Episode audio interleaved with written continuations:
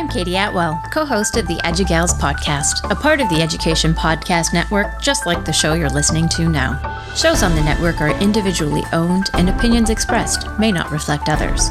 Find other interesting education podcasts at edupodcastnetwork.com. Hey, welcome back. Steve here, and today I'm talking with Christine Marie Eberle, the author of Finding God Abiding, an awesome collection of daily meditations that you will find will speak to you and your life. So much to learn. Thanks for listening. And by the way, it would be so cool if you went to my website, stephenmiletto.com slash reviews and uh, left a review. Could you do that for me? Hmm? That would be so cool. You're awesome. Enjoy the show.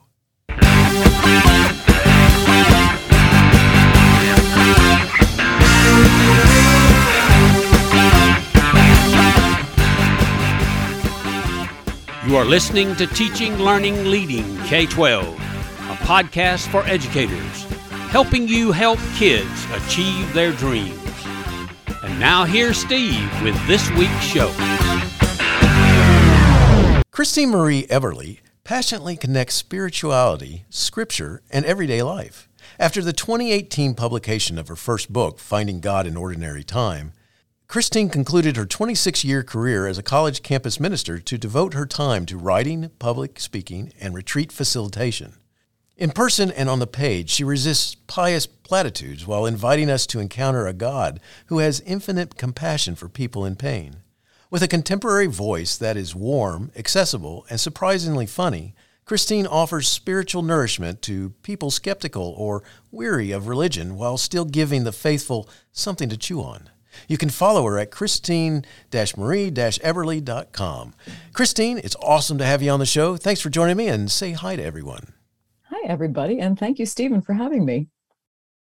Well, I'm glad to have you here, and uh, uh, we, uh, you got some cool books here. They're very neat, and uh, um, and I'm going to say something that's going to kind of date the podcast, but uh, you you have our focus today is your most recent book, um, Finding God Abiding, and it's getting ready to come out. It'll come out before this podcast does, but uh, you got that coming out. So congratulations on your this second book here. June seventh. Thank you so much.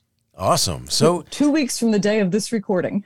Excellent, excellent. So just around the corner, and uh, we won't be that far off when it goes live, but uh, very cool. So congrats on that, and uh, let's let's do this before we get into your book. In your bio, it says in 2018 you concluded a 26 year career as a college campus minister. Could you talk about some of the lessons that you learned while serving in this capacity, or even if it's just a, a goofy story that you kind of stuck with you? Sure. Well, just the the the quick history of that. I 26 year career. I worked at two schools. I worked at a medium sized state university, West Chester University, in at a Newman Center, which is the Catholic facility that serves Catholic students at a secular university. So I was a diocesan employee. And then after 11 years of that, I went to Gwynedd Mercy College and then University, a small Catholic college run by the Sisters of Mercy, where I was director of campus ministry. So, the first thing I would say, I just want to say two things. One is that I had no idea how different those two jobs are.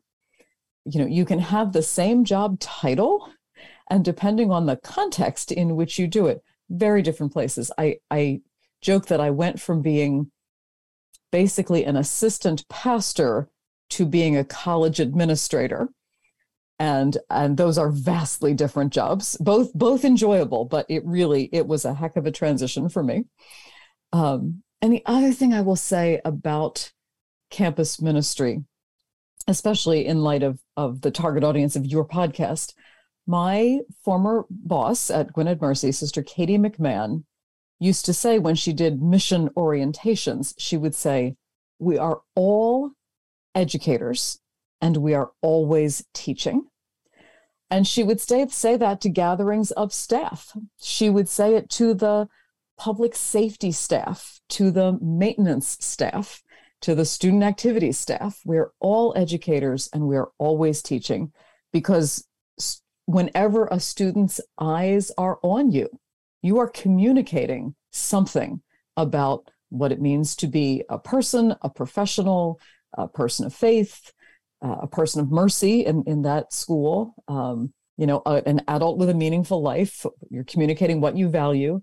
So we are all educators and we're always teaching. I thought was a, a very good thing to hold on to day to day.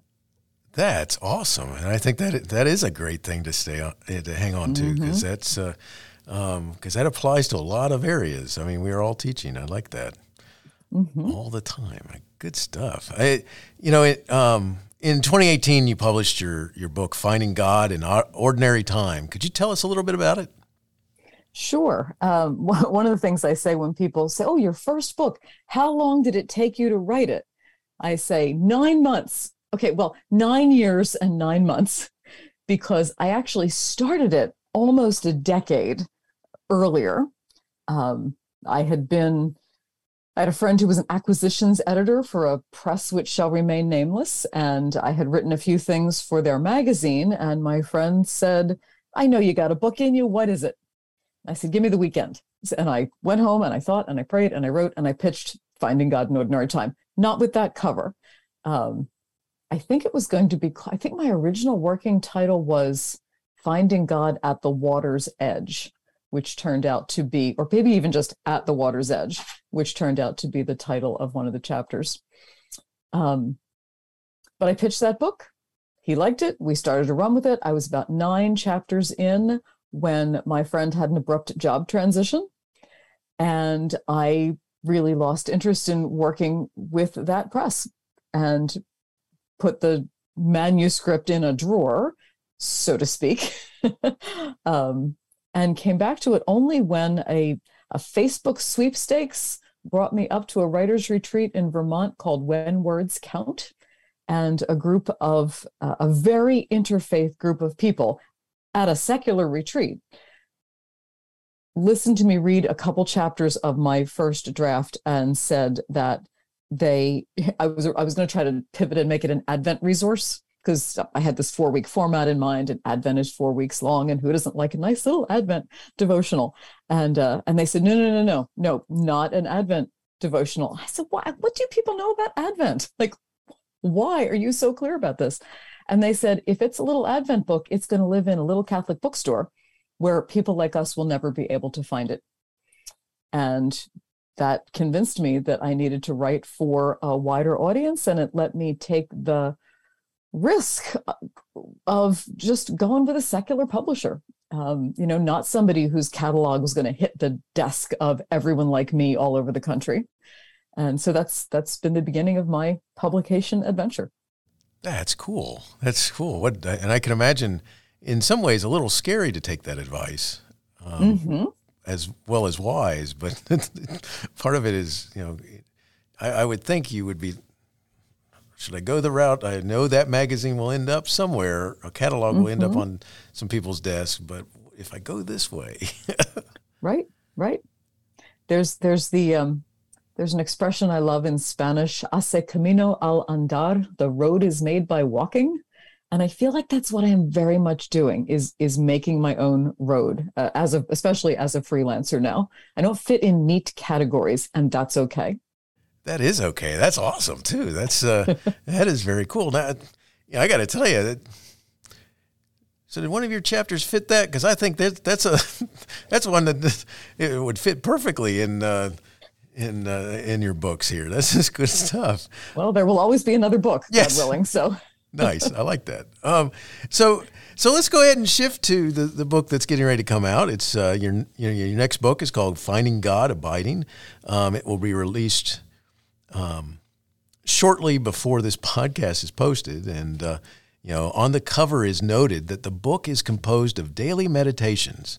And so basically, what I'm getting ready to ask you is a little bit about the formatting. Could you explain what this is? Mm-hmm.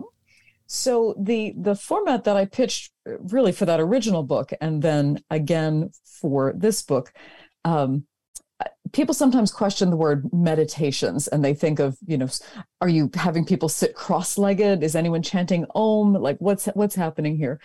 By daily meditations, I just mean a little bit of spiritual sustenance to chew over, say at the beginning of the day.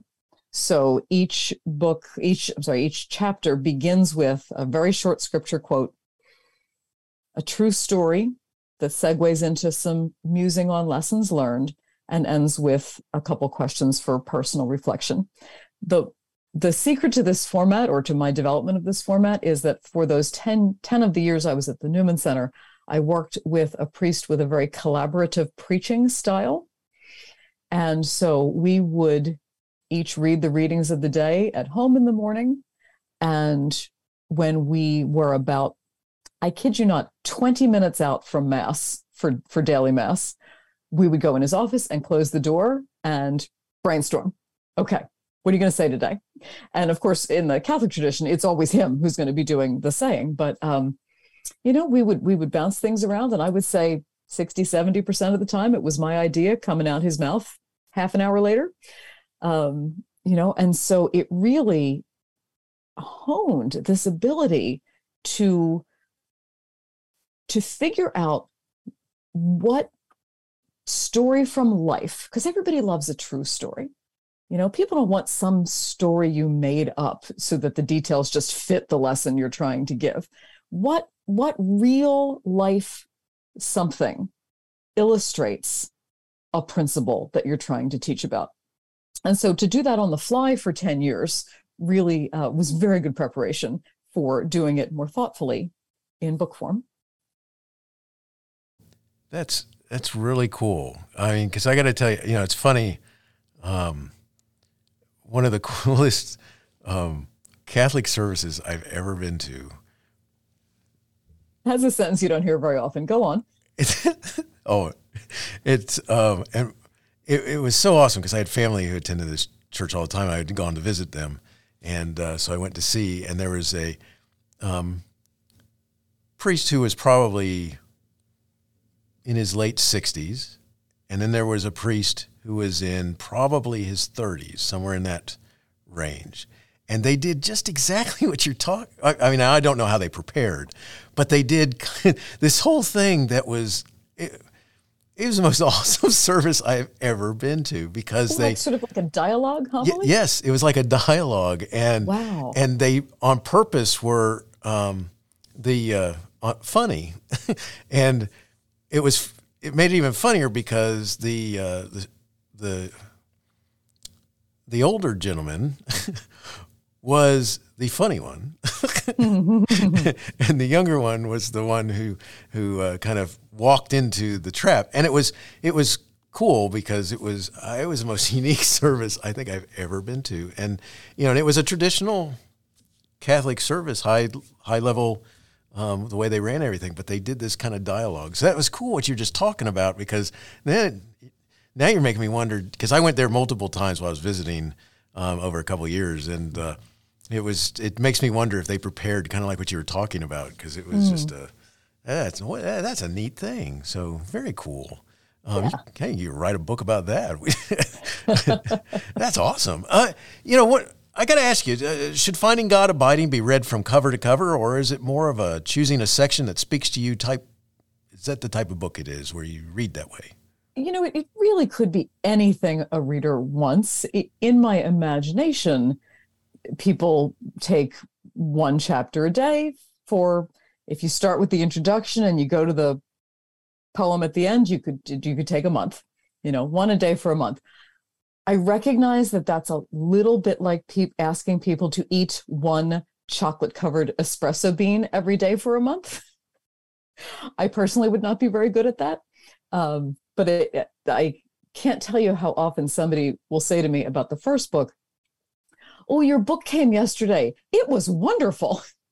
I think, oh my word, I worked so hard on this and it came yesterday and you're done. I'm sorry. You know, it's going to take me a while to come up with another one, right? Um, so there is, uh, people have often told me that when they finish one chapter, they just want to know what happens in the next one not that it's a plot that they're following but you know they they just want to keep reading um, i think sometimes people also then will s- go back and read it more slowly or will you know flip through and just look at the chapter titles and see which one grabs them and read that one and ideally it's it's not just read it's prayed with which is where the questions for personal reflection come in. Not that it's not a workbook, there's not space to, well, actually, in the new book, actually, there is space to write if you really wanted to. but um, that's not the idea. But the idea definitely is that people will use these chapters to think about their own life and where God is in all that.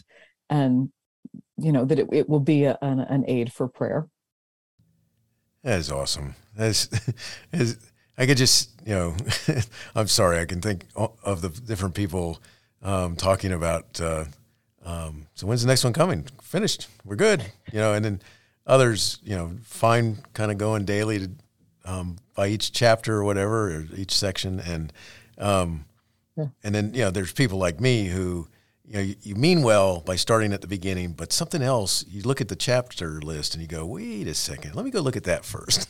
right, right. Yeah. I have a friend, Sister Karen Herring, is a Sister of Mercy out in Cincinnati, who she started emailing me after she was doing the one a day with the first book, but she began emailing me partway through daily emails like, You have 17 days to release your next book. You have 13 days to release your next book. Nice, nice. Sorry, Karen, you're going to have to wait a little while. That's funny. uh, you know, let's talk a little bit about the format of the book. Find, you know, Finding God Abiding is broken into four parts perceiving, becoming, embracing, and releasing. Uh, could you talk about the significance of these words and the relationship to what will be found in these sections? Absolutely. But before I do that, can we just talk about how well those words go together? Sure. I am I'm always very conscious about how words sound, not just how they look on the page, partially because I do a lot of public speaking and I know that I'm going to be reading this stuff aloud over and over and over again. Um, at some point it will become an audio book but I, I, I think that writing in general is better if you have an ear out for what it's going to sound like. And i knew the concepts that i wanted to get across but i, I really wanted words that would they've just got to match. Like it just you know okay so they're all gerunds um, and they have the same cadence perceiving, becoming, embracing, releasing. That took a while. So I just wanted to. I just really wanted to highlight that. That's cool. Because I feel really good about it. You, you should. They do fit well together. That's that's awesome. But, I like that. But, but, them fitting, them sounding nice together would, of course, uh, amount to nothing if they also weren't good concepts. So here's what I say. Let me back up and say that in the first book, Finding God in Ordinary Time, that was also four weeks. And when I say weeks, it's because there's four sections and each one has seven reflections, seven chapters. Those four, I called them terrains, were four places where we can spot the presence of God sort of hidden in plain sight. And so I talk about finding God in the wonders of the created world, in surprising encounters with strangers, in disorienting experiences of travel and in poignant moments of life transition. And so those are the four terrains, and they sort of are, they're kind of out there things where we can experience God sort of out beyond ourselves. In finding God abiding, I turn inward a bit and I talk about four movements that everyone goes through in the course of their life. So perceiving, becoming, embracing, releasing. I say perceiving, we awaken to the world around us. Becoming, we discover and rediscover our path. Embracing, we practice love in its many forms. And releasing, we grieve the loss of much that we hold dear. And I say that these movements are neither sequential nor singular. We go back and forth like a weaver on the great loom that is our life. And much like a tapestry, we are often only staring at the backside and one square inch at a time, whereas God beholds it whole. God sees the entirety, God sees the beauty. Well, I can tell you that what's really cool is that, uh, I mean, each of these words, when you know a little bit more about the words and where everything's going, I mean, I think I think people will find a little bit of everything that something touches home in each of it, mm-hmm. in each of them, and it just. Uh, I mean, I know it did me, and I I don't see how anyone could not feel not be impacted that way. So I just got to say kudos to you because it's a there's there's they just really work well, And Thank we, you. I mean, I think they're common life experiences that we that we share. The details are different, but the movements are very similar for many people. I, I agree. Totally agree. Uh, you know, one of the things that uh, I got to talk about is I have my favorites in your book. Mm-hmm. And uh, one of my f- favorite entries is found on page 37 in the beginning of part two, Becoming.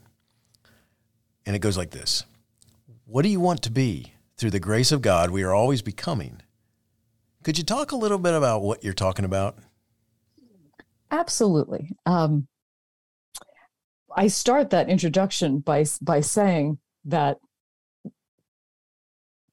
people ask, "What do you you you are never too old for someone to ask what you want to be when you grow up."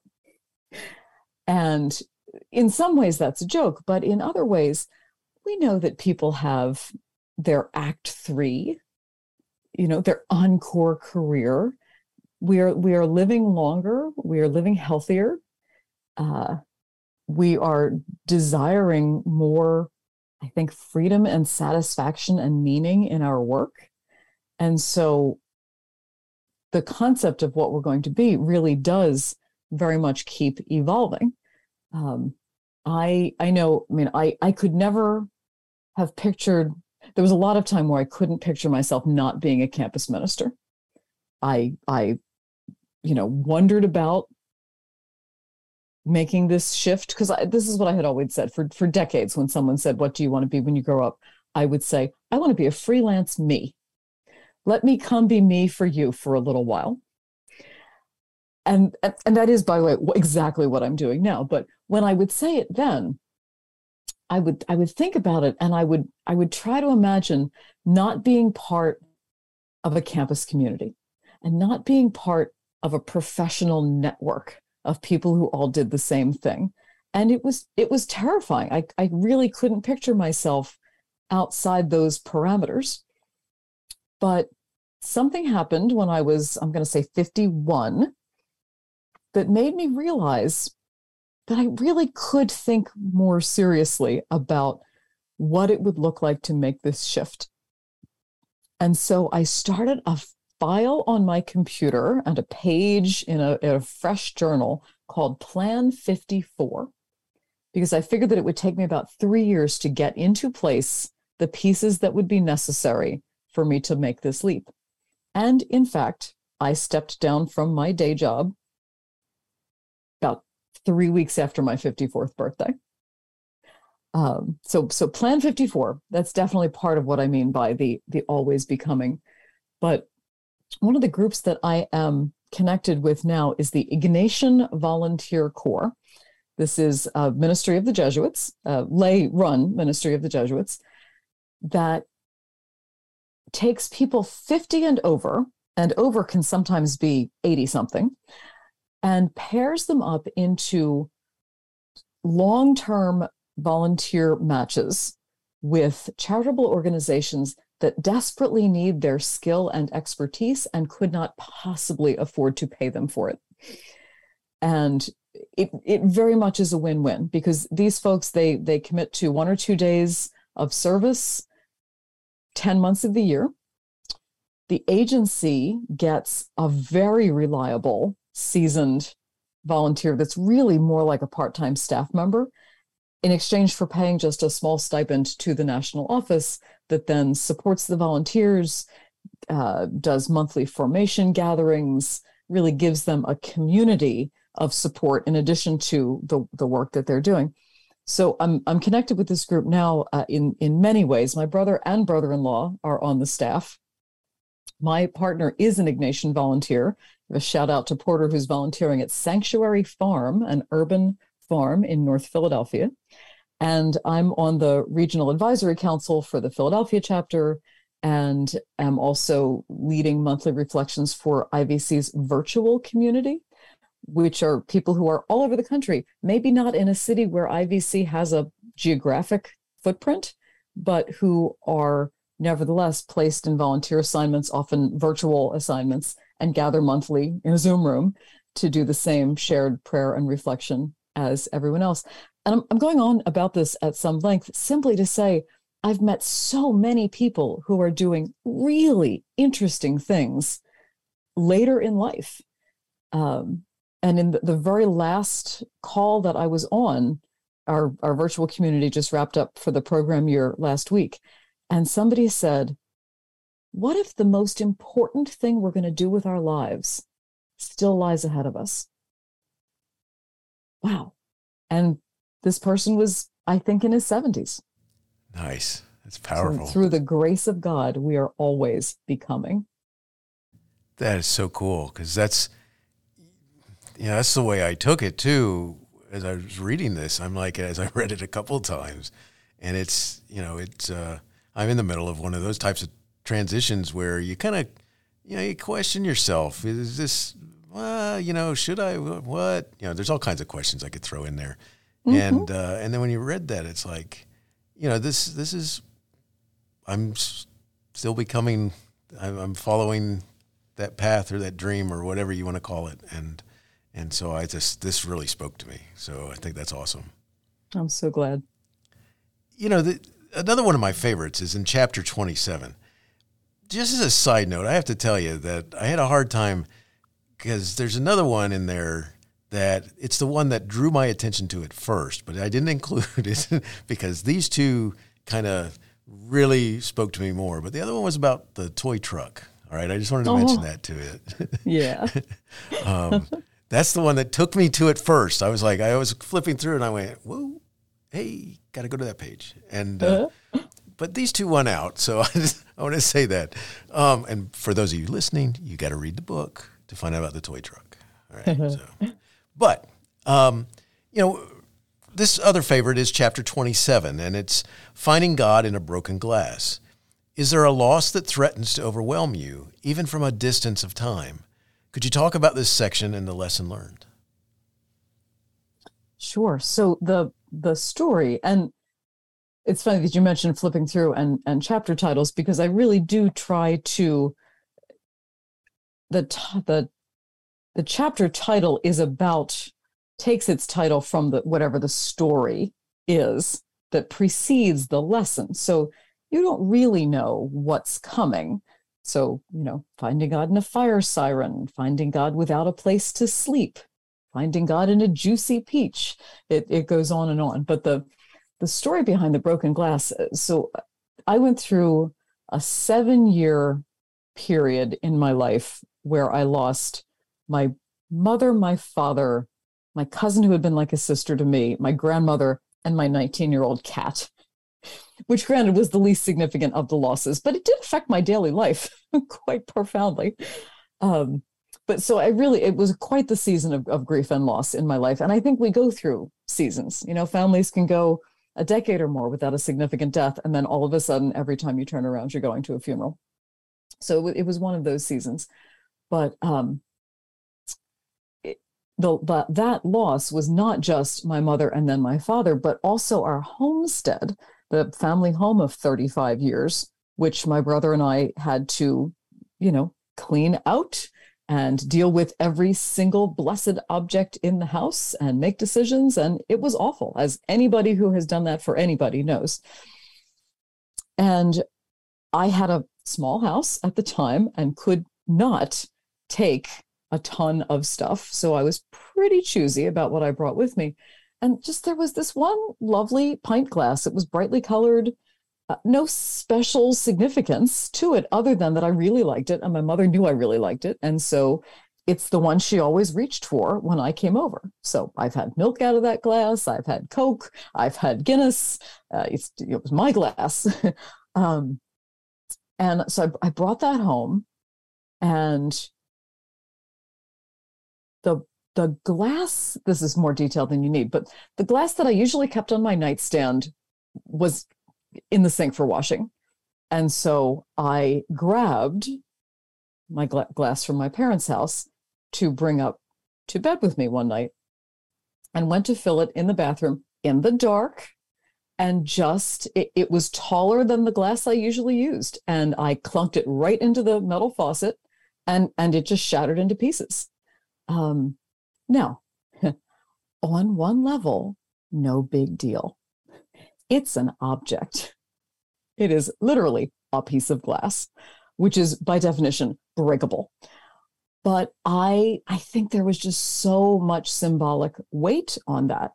And and I lay in bed after I cleaned up the mess.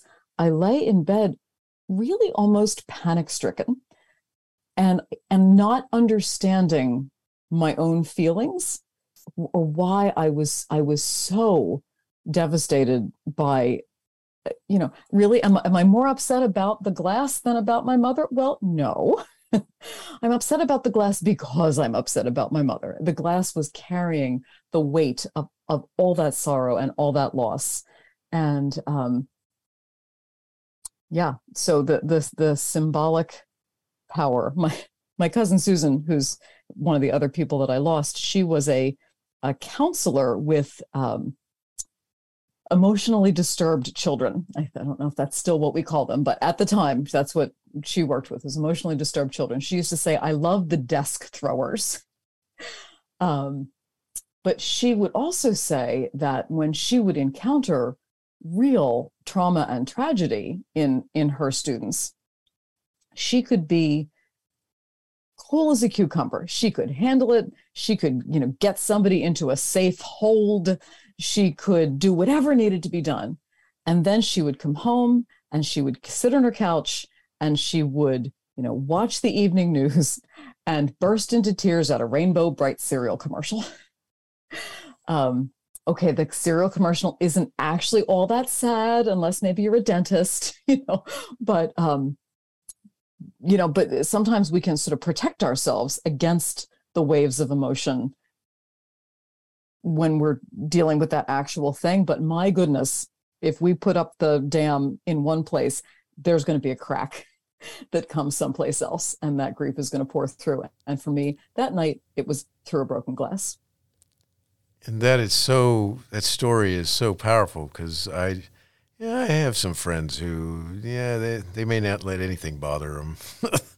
but, you know, I, I have others as well as myself who there are certain things and it just really spoke. I mean, it's like uh, um, in, in the profession that I'm in and in the world that I'm in, about five years ago, we changed. We moved 30 miles away and so mm-hmm. everything had to go there. Well, that meant my office had to be packed up and all of that. And and there's a couple of things that I keep with me. And right now there'd be people that would be rolling their eyes, going, "A couple." um, but the uh, and one of those things is a bust of uh, Ulysses Grant that, and it's it's not something super fancy. I, I, as a kid, I was looking for something for my father for his uh, for Christmas, and uh, uh, I was uh, taken to the store, and he, you know, he always talked about Grant. He, I think he read just about every book in his time that had been written oh. on him, and uh, um, he used to like to say that he was um, Grant's horse reincarnated. Um, and um, but the what was interesting was that to say that the movers were not the hmm. the most careful nor attentive to detail. Mm-hmm. And the there were several boxes that just kind of disappeared, and oh. uh, um, that box disappeared. And I was really because there were several things in there. One of them being that uh, that bust, and it was something that I gave him. I was probably eight or nine years old, so I'm not so sure I really knew what I was giving him, except that that was the the man he always talked about, and and read about and stuff like this. And uh, the most, I was so messed up for a while, and I was angry, mm. and I went through these different emotions. Um, two years later, it was found in one of the rooms in a stack of other boxes where it shouldn't have been. Whoa! How about that? that? that? was cool. And so I, but I, you know, whether I'm telling that story or other stories that have something like that, I mean, that, that section was so powerful, and your lesson is so powerful um, because you know thinking about why you're upset or what you know is what what is it of a significance here and but and what I what I try to tell myself in a situation like that because there have been so many waves of having to give away possessions. Um, what I tell myself is everything important that I had from these people is already on the inside. You know, I got my mother's love of reading and her high cholesterol. you know, um, and I could go through that list for every one of these people that I've lost. Everything important is already on the inside. And um, and that is very clear in your story about the bust of Grant. Even if you hadn't found it again, um, your leader, your listeners can't see this, but the look on your face as you were talking about nine-year-old you, knowing your father's love of Grant, that's that doesn't ever go away no matter what happens to what I assume was a not terribly expensive object. Not at all. I mean, it, you know, when you get older and you find out, how, you know, just a note, my parents were divorced. So, you know, I'm not sure if this was my stepmother helping me buy it or if this was my mom helping me buy it, but, you know, that also plays in there too. Mm-hmm, mm-hmm. so just as a note.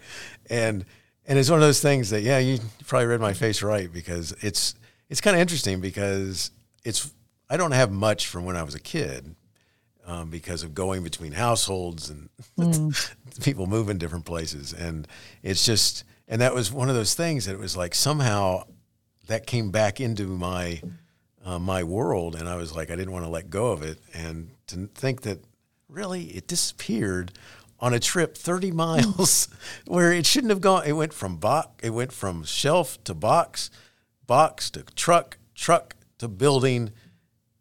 No, it's yeah.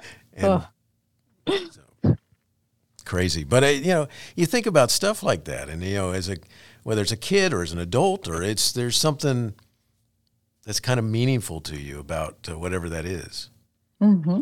and it's a cool thing. So. Mm.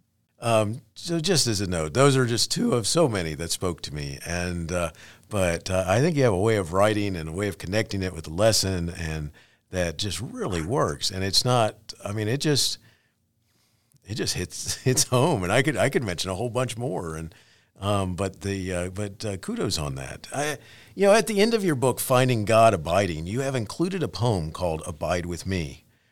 Why'd you include this? Well, of course, there's a story. Um, when I was doing my first book, I both for both books I worked with a wonderful editor named Peggy Moran. And when we, she got to the end of the first manuscript, she said, "I feel like it needs just a little something at the end that's not yours, like just a little treat, a little piece of dessert at the at the end of the book." And, and what would it be? And for that book, Mary Oliver's beautiful little poem "Praying" was exactly what I wanted. And as I, I was able to obtain permission to use it, and etc so i i liked the concept of ending with with something and abide with me is actually the lyrics to a song. And it's a hymn. And i talk about the hymn all the way back in the introduction. And here i am flipping back to uh, so i can quote it appropriately. Um, it was penned by anglican minister henry Lyte in the 19th century during his final illness, conscious of the swiftly passing days, Lyte begged the God who had been with him always to stay close by his side. The hymn begins, and I'll just read the first verse Abide with me, fast falls the eventide. The darkness deepens. Lord, with me abide. When other helpers fail and comforts flee, help of the helpless, oh, abide with me. And I go on to say Lyte's opening line alludes to the story of the road to Emmaus in Luke's gospel. Two dejected disciples, trying to make sense of the crucifixion that seemed to have dashed all their hopes, found themselves walking and talking with the risen Jesus with their eyes prevented from recognizing him. Reaching their destination, but not wanting to part from this intriguing new companion, they urged him to stay. Abide with us, they said for it is toward evening and the day is far spent. Though we do not know how far spent our own days may be, like those heartbroken disciples, we often need God to help us make sense of it all. So I liked the the scriptural allusion, and it really is a, a very pretty hymn. There's a oh, there was a, a TV show, I forget which streaming network, a couple of years ago called World on Fire that was set in World War II. And there is a scene where, uh, I wish I had seen this more recently, but there's a scene where the British forces are being overwhelmed in whatever stronghold they're holding. And when it is absolutely clear that the Nazis are almost upon them, one of them stands up and begins to sing this song. And one by one, the rest of the soldiers get up and join in until everyone is singing it. It gave me goosebumps watching it. It's given me goosebumps talking to you about it. Um, you know, and it really is just talking about it, it's it's from the perspective of someone who's near the end of their life and and wants God to stay close and believes that God has always been close. And I would say that the the best contemporary rendition I have heard, if your listeners can just go to YouTube and look up Audrey Assad's version of this, she does a lovely, lovely haunting job. So I played that a lot while I was uh, writing writing this book. That is so powerful. That is so cool. So I know what I'll be listening to after we get finished. okay, that's cool. yeah. They, um, just that's just awesome. I, I, Christine, we're getting ready to close, and uh, uh, before we do that, could you let everyone know where they could uh, connect and learn more, and maybe you know, could you also talk about uh, how they can? Because you're a speaker, so how do they right. engage you as a speaker? So the easiest way to find me is simply to Google my name or whatever search engine you prefer, Christine Marie Eberle. My actual website is christine-marie-eberle.com, but there are hyphens between each word in my name, so that complicates it a bit. But Google me, christine-marie-eberle.com. And I, yes, the, the writing is really only part of what I do. I am also, as you said in the beginning, a, a speaker and a retreat facilitator I do things, I do everything from, you know, brief reflections uh, to keynote addresses to evenings of reflection. I have a couple 24 uh, hour retreats coming up after this book comes out one at Cranaleith Spiritual Center in Philadelphia, one at St. James Parish up in Morristown, New Jersey. So I'm I'm definitely willing to travel. And I also do things via Zoom. I can do a two hour Zoom retreat. Uh, was a something I developed in, in pandemic. So um, let me come be me for you for a little while. That is awesome, and uh, I will include your your web page in the show notes, so it'll be easy for them to find and uh, and follow up and uh, and get you to talk to them or for them, and uh, as well as uh, um, learn more about what you're writing about and talking about, and uh, and find your books too. So great, and there's a I also blog, so there's there's a blog tab as well, and you often know what I'm thinking. That's excellent. Excellent. So I'll put all that in the show notes. Cool. And uh, so, Christine, I've got two last questions. They have nothing to do with what we've been talking about, and just questions I like to ask my guests. And the first one goes like this If you have so much going on that you become overwhelmed, how do you mm-hmm. overcome the desire to quit? Hmm. Well, we're making the assumption that that desire should be overcome. That's a good point. yeah, I'm looking at you pointedly, which your listeners cannot see. But um, but assuming that that, that it is not the moment to quit. Um, I so two things. First of all, I would say for myself, I need to ask myself how much of my present overwhelmedness is something I am bringing upon myself by my own high standards. Um, I a long time ago learned to let a handout go out with a typo if I've already run it off. In the interest of saving time and trees, it hurts my heart every time I do that. And I really try not to. But there's something to be said for good enough. And sometimes our own obsession about the way a thing must be done is the very thing that is making us miserable doing it. So that's that's point one. Point two would be simply spend a little time trying to remember why you're doing what you're doing. A friend of mine, when I was near the beginning of my time in ministry, he said that the best advice ever given to him when he was going into youth ministry was love the kids.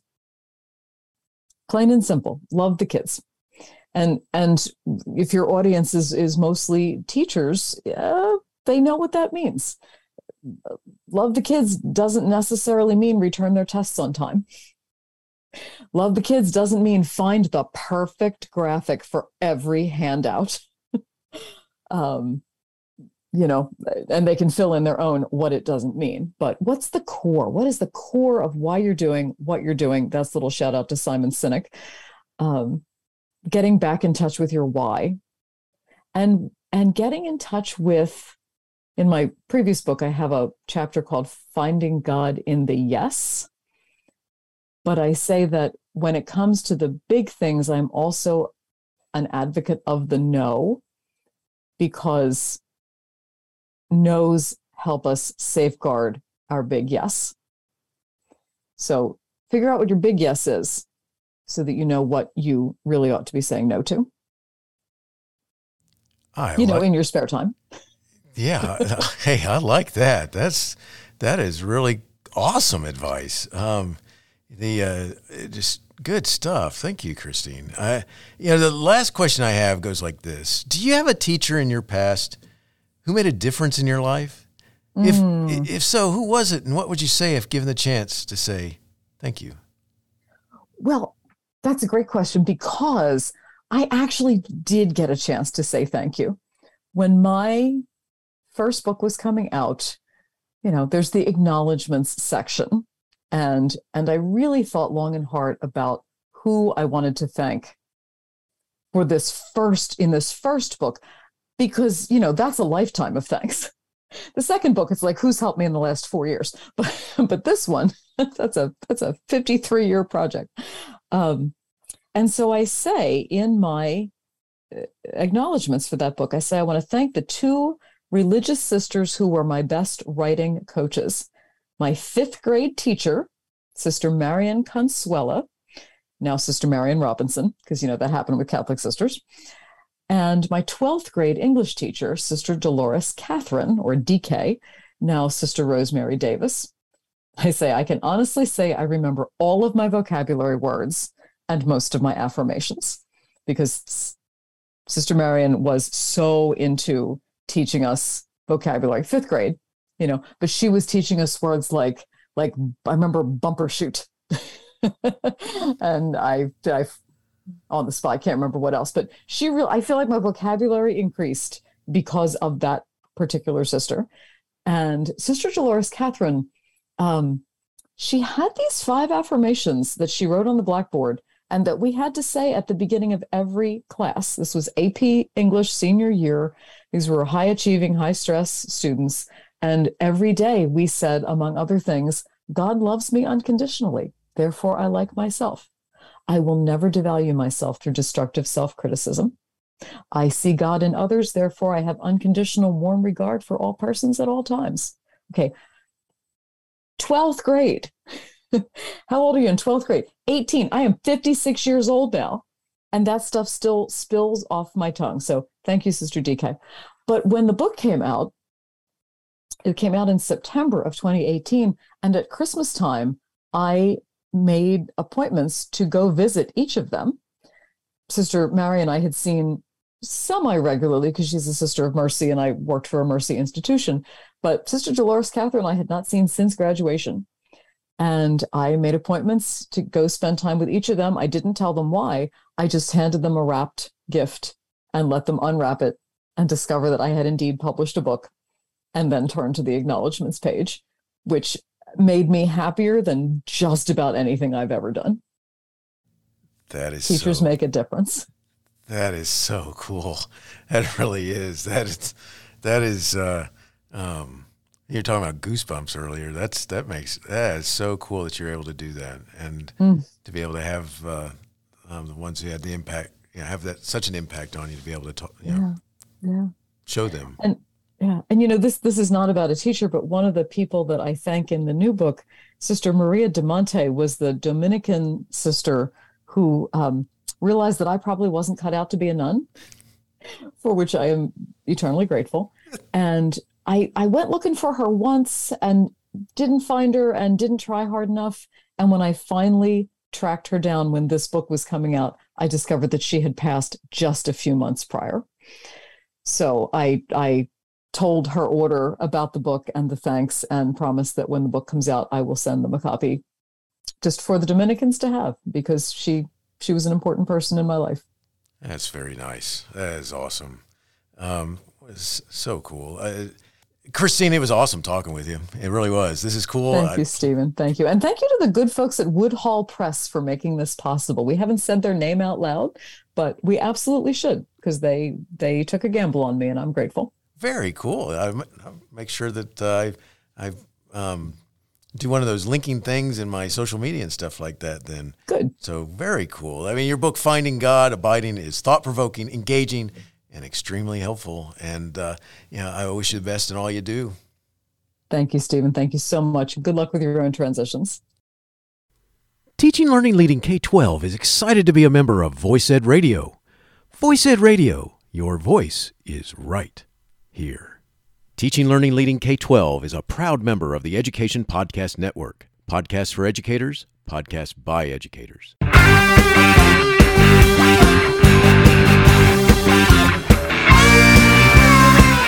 The opinions expressed on Teaching Learning Leading K 12 are those of the guests and host. Teaching Learning Leading K 12 is intended to share ideas, advice, and suggestions for classroom teachers and school administrators. Teaching Learning Leading K 12 is produced for educational purposes. Thanks for listening, and I hope you'll share it with your friends.